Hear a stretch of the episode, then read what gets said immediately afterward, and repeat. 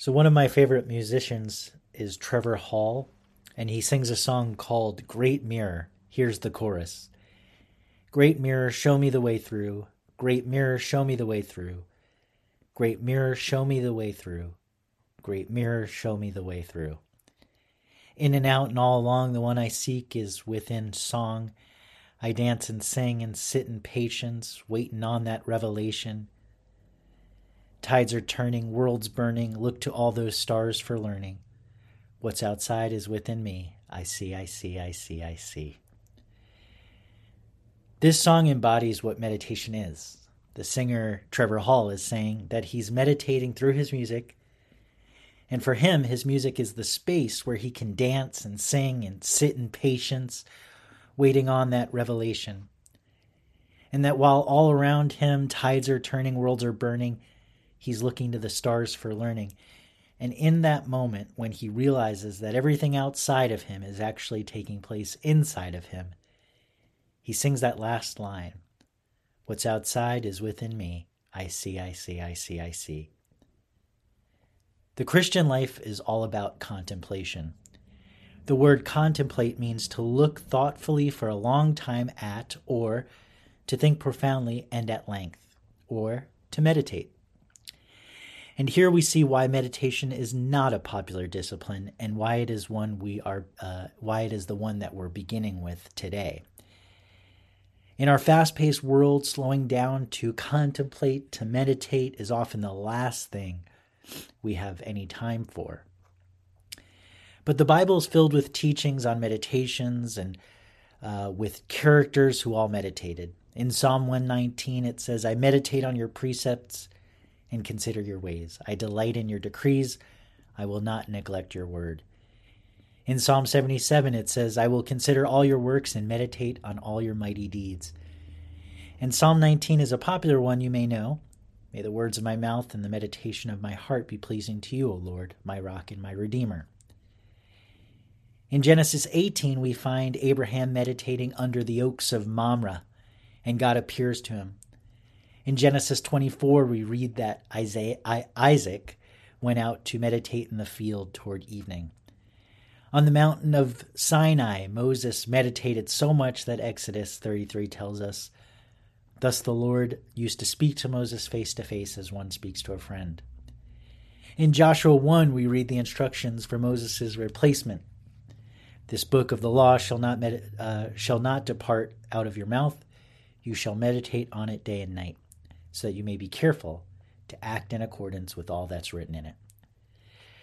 Deborah the judge meditated, David meditated, Daniel meditated, Jeremiah meditated, Mary meditated, and Jesus meditated. The message is clear. Meditation is happening in the Bible. It's the way that people hear and commune with God. It's a time where you are listening from within. And why do we have to look within to find God? Because uh, Jesus tells us in Luke chapter 17 of the Gospels uh, that the kingdom is within us. It's not outside of us, it's within. I heard a quote that carried the same sentiment. It said something like The evil rulers hid God in the one place humans would never look inside of themselves. You see, all the medita- uh, all the religions of the modern world all started with people meditating and having personal conversations with the divine within them. Buddha did this, Moses did this, Jesus did this, Muhammad did this, the Dalai Lama does this, monks do it. If you read church history, all of the the church leaders and all those who've pioneered the church were all people who meditated and prayed. In fact, when you go to other uh, places to worship, say at a mosque or a temple, you'll notice that uh, even when I went to a Sikh temple, they sit on the floor and spend quite a bit of time meditating. But when you go to the Christian church, do you ever see people practicing uh, meditation as a, an important part of the religious service? Or as any, uh, do you see any Christians in meditation. When's the last time you've seen a Christian, just a normal Christian, meditating? Uh, you don't. That's the reality. Not a lot of them do. I actually heard that uh, Reverend Dr. Sarah Drummond, who was here last week, uh, that she was actually pleasantly surprised that we had meditation as part of our liturgy. But for a lot of churches and a lot of practices in Christianity, while they're caught up in political and social issues, uh, that that seems to be their main priority. The main priority should be meditation, but it's not taught in modern Christianity. And when I look at one of the reasons why the church has stopped being a spiritual resource for many, I'm going to add the fact that we just don't meditate to being at the top of the list for the church's dry and sometimes shallow practice of spirituality. What's even more sad, this practice that originally began in our book with Jesus and, and our ancient ancestors, uh, spiritual ancestors, the Jewish people, this practice that was ours is now being picked up and practiced everywhere but the church. There's now meditation apps, there's meditation courses, retreats. Sam Harris, a, a world renowned uh, um, philosopher who's a self proclaimed atheist, he has a meditation app. CEOs are using it, athletes and celebrities are meditating. And they're all looking at the Eastern religions to guide them. When Christianity itself began as an Eastern religion that taught and practiced meditation, they practiced it so much that while it's in the Bible itself, it actually was happening way more than what's emphasized. It's just that back then, it was such a normal way of life. Uh, you probably remember Christians maybe fasting on Wednesdays and Fridays. That used to be a normal thing. I think even McDonald's added the fish fillet for us Christians. That's how much, I don't know if that's true, but I, I remember hearing that growing up. Uh, but it's just that idea that it was in the ethos of the people that uh, people, you know, back then, uh, even 100 years ago, would have a fast like that. Um, where they, you know, they wouldn't eat meat on Fridays or something and it was ingrained in the culture. So that in the same way, meditation was ingrained in their culture back then, but uh, you don't see it ingrained in our culture. And ironically, it's coming from everywhere but the church. And so, what I do see is what I said before that the Western church is so caught up. Have you ever seen on the news, uh, church meditating and praying for peace? Or church meditating and praying for uh, better race relations, or church praying and meditating for, uh, you know, pro-choice or pro-life issues. You, you don't see that. All instead, you see uh, an initial reaction that where people take the matter into their own hands instead of trusting in God, which is exactly what Jesus taught us. So that's what I think is the issue is that we have these practices, but we don't practice them as Christians. Uh, and it's important that we step back and go, you know what? Maybe I haven't, my approach to Christianity has more been centered around, you know, there's this guy, Jesus, who died for my sins. He prayed and meditated. In fact, all of the people in the Bible prayed and meditated so that maybe I don't have to. I think churches have really taught that because you expect the, the pastor to be praying and meditating. You hope that. You'd be surprised how much it doesn't happen behind the scenes. But if there if your leader is not praying and meditating, they likely will not teach you to pray and meditate.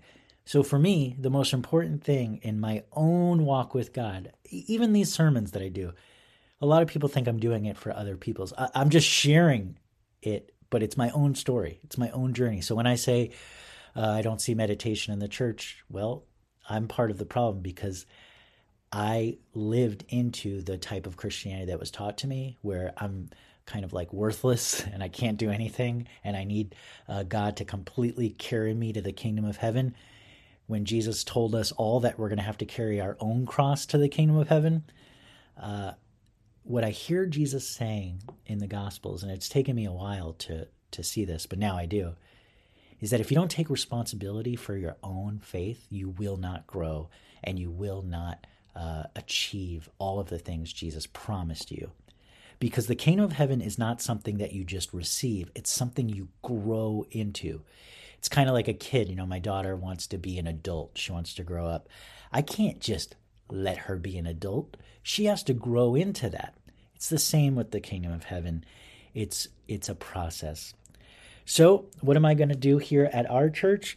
I'm going to stick to what Jesus taught and did. I'm going to stop listening to what other uh, other people are doing in order to what they think is attract people to church. I just want to I, what I'm going to do here at our church is I'm going to teach you based on what I'm reading in scripture what Jesus did and invite you to do that. But I also will lay out exactly because sometimes the Bible doesn't have clear instructions.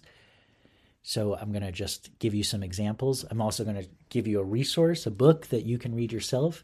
Because sometimes, you know, my interpretation of meditation and prayer might be a little different, but you'll see common themes. And, and when you create your own practice, you should uh, you should be asking, what do you actually want out of this relationship with God, and and uh, establish kind of what meditation looks like for you. So that said, I want to provide resources at our church that cultivate the spirit within you to grow and for you to be able to hear God's voice and not just say, Sean hears God's voice. I want you to hear God's voice. I want you to hear uh, God working in the same. I want you to hear and feel and experience God working in your life like they did back then. But in order to do that, we have to be practicing the tools, right? Because you can learn a martial art uh, but if you never plan on fighting, it's just it's just an act. And Jesus called the early uh, early uh, leaders of his uh, of the Pharisees and Sadducees. He called them hypocrites, which when you translate that from the Greek, it actually means actors. He said that they're actors, that they're not really uh, practicing anything; they're just doing it it's they're not pers- it's not a personal thing. Kierkegaard used to say that church is just shadow boxing. You're just pre- you're just pretending. Uh, you're looking at scripture and you're looking at these old stories of people dealing with issues and uh, circumstances, and the story's supposed to promote in you a response in your life, not just to read the stories and go, "Wow, that was miraculous." You're invited into the miraculous. But in order to do that, you have to learn how to do that and the and the things that Jesus did. And the one we're talking about today is meditation because I believe the discipline of meditation has been lost in the Christian church. And since we're in the business of resurrecting what was dead, I'm going to do my best to bring it back so that every one of us is a, a practicing Christian not just a Christian by name. Ellie gave out uh, bracelets to the kids last week that said WWJD. Do you know what that stands for? Is it watch what Jesus would do? or watch what Jesus does? No, it's we all know it's what would Jesus do.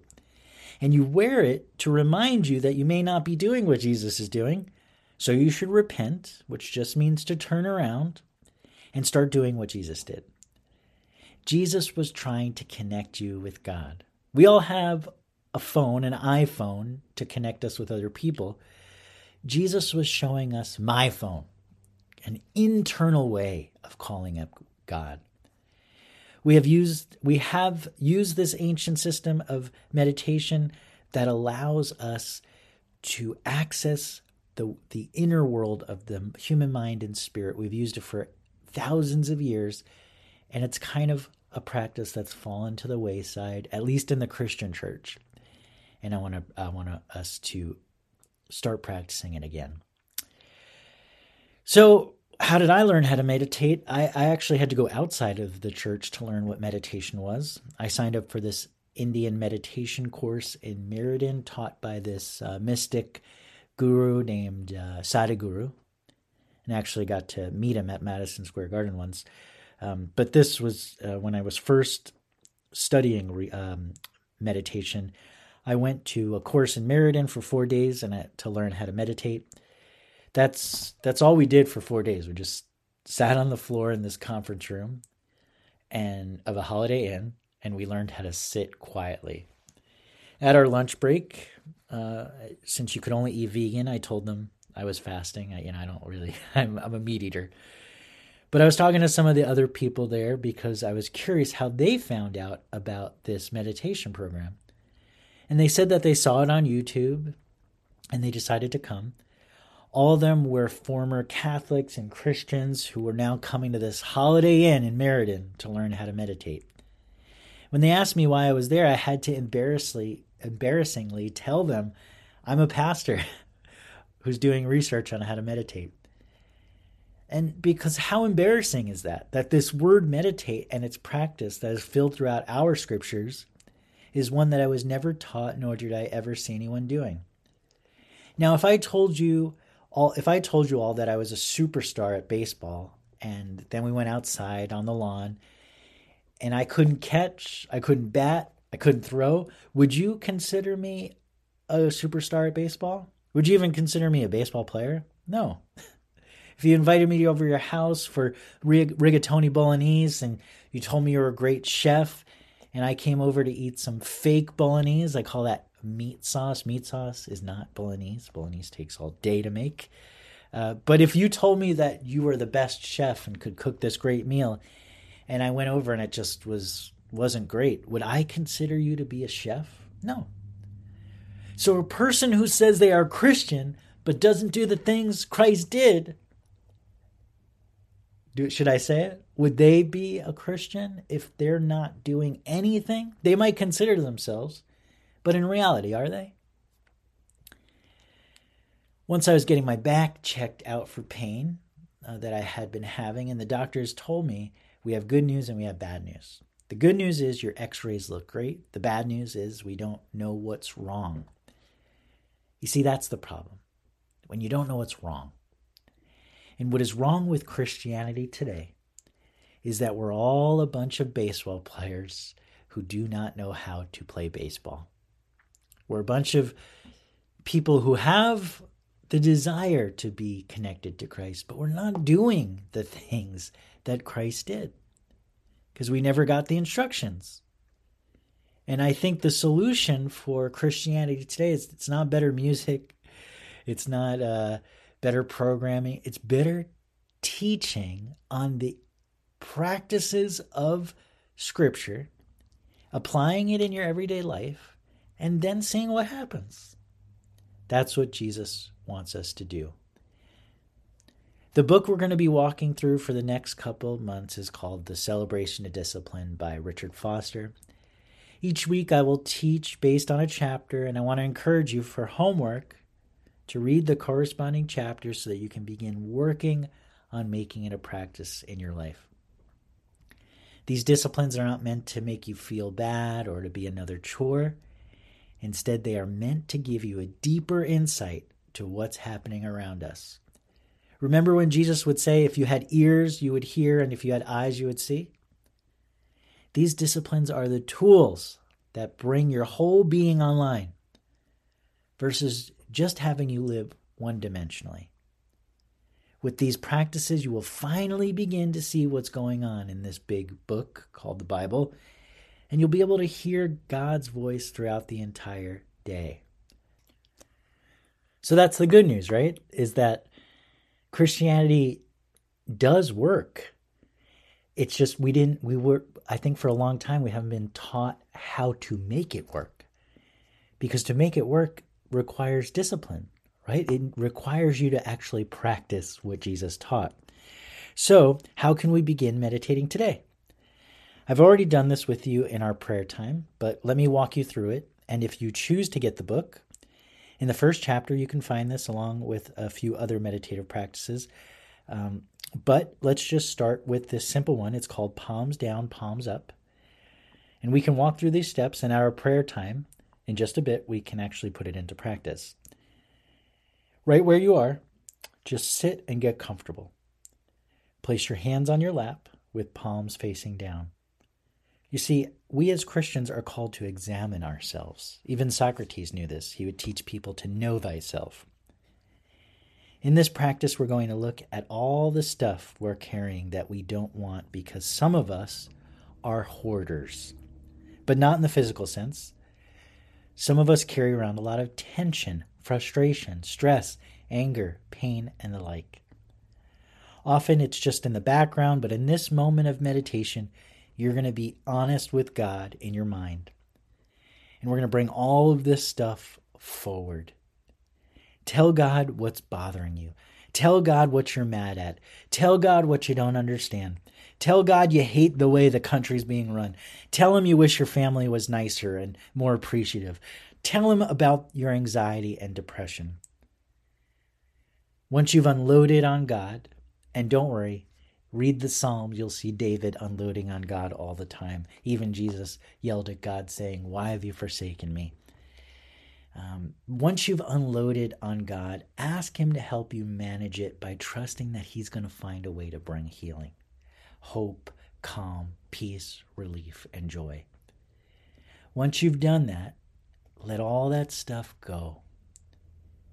Let, let it go before God and just say, palms down, as a symbolic way of letting it go.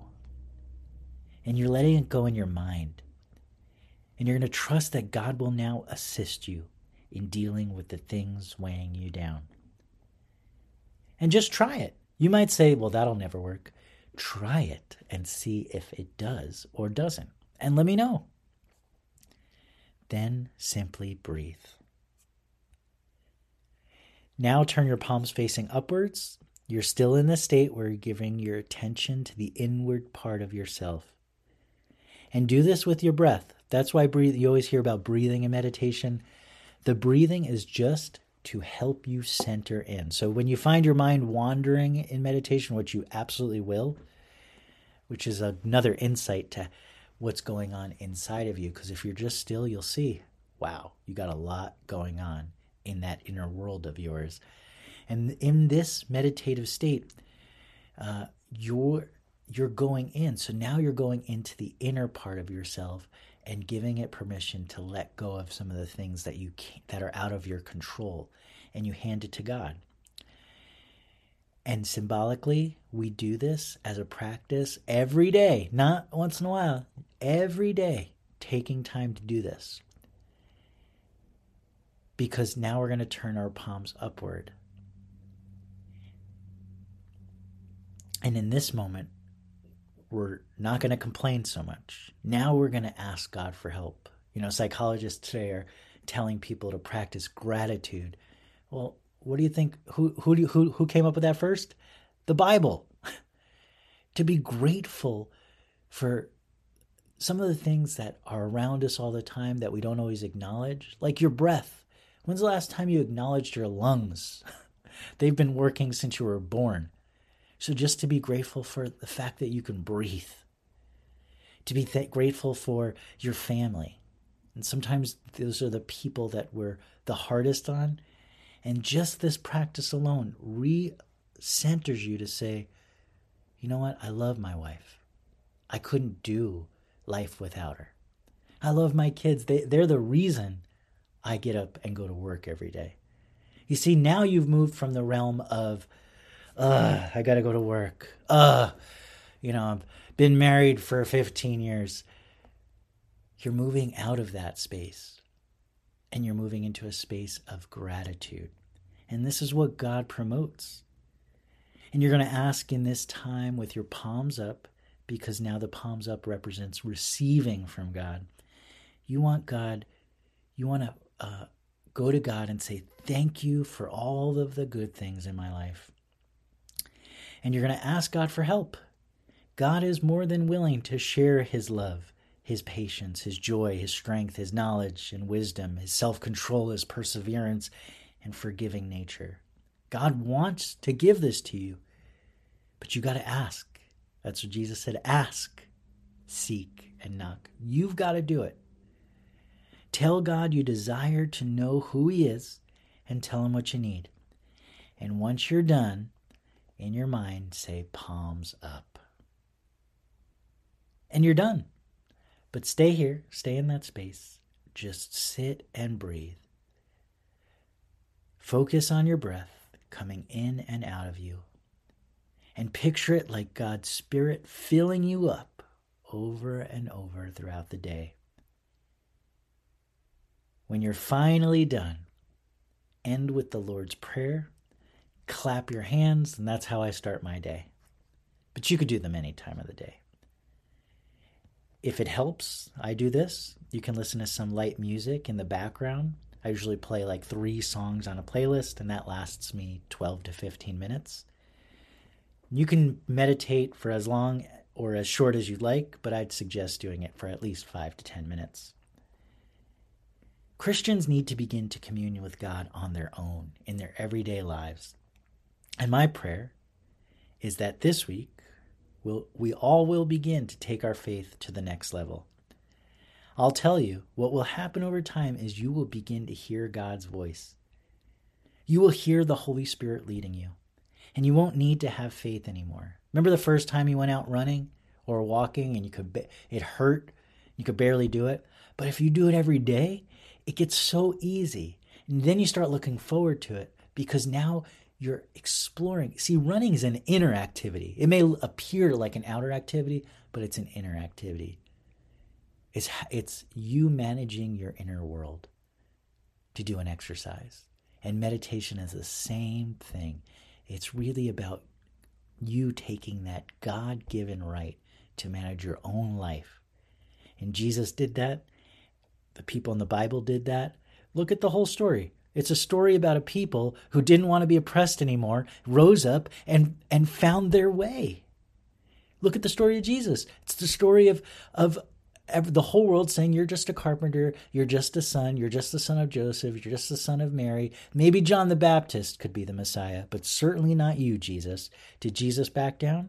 No. He knew who he was. How did he know who he was? He meditated. And when he meditated, God held up a mirror in front of Jesus, except in the mirror, it was Jesus, the Son of God. And on earth, it was Jesus, the Son of Man, looking at that image in meditation, and God telling Jesus, You are this. You are not what you currently are. And Jesus fully could see what God was calling him to do. He was calling out to live uh, his full self in this life. And Jesus became, Hebrews 5 tells us, he became the source of salvation for all through his suffering. And what did he suffer? He suffered the parts of himself that a lot of us we never deal with. Carl Jung calls it the shadow, and you could see this fully demonstrated when Jesus gets pulled into the wilderness as soon as he's baptized, and he faces three issues that only a savior would face. See, if you and I went out into the wilderness, we might be fa- the devil might tempt us with other things. But this story is highlighting read read that read through it because you'll see Jesus is meditating out in the wilderness and he's dealing with what are the costs of fame, success and glory. All of the temptations that come with that. See, Jesus was able to go out into the wilderness, meditate, and see himself. God showed him who he was. And that's what's going to happen for us. In fact, the more you meditate, you will hear God and the Holy Spirit as clearly as any of the people in the Bible did. And you won't need to have faith anymore. That's what Jeremiah 31 31 says. That you will know the Lord for yourself. And maybe it'll be you, like Moses, like Jesus, who's talking and hearing from God on a daily basis. And that all starts with meditation. It all starts with a resolve to try something new and to commit to seeing if it really does work. Jesus has made a way for us to sit and talk with our Holy Father and our Holy Mother Spirit through meditation. May we take some time this week to use this tool given to us by our ancestors to unlock spiritual to unlock the spiritual senses that God gave us all. Amen. If you've listened this far in the message, please uh, feel free to review, like, uh, subscribe to my podcast. It does help spread the uh, um, the message to others as they're searching about uh, you know new ways of looking at Christianity. Uh, my hope is that we can all help. All you have to do is just help me promote this, and uh, and we can get the the a clear understanding of Jesus out to as many people as are looking for it. Thanks for listening, and God bless.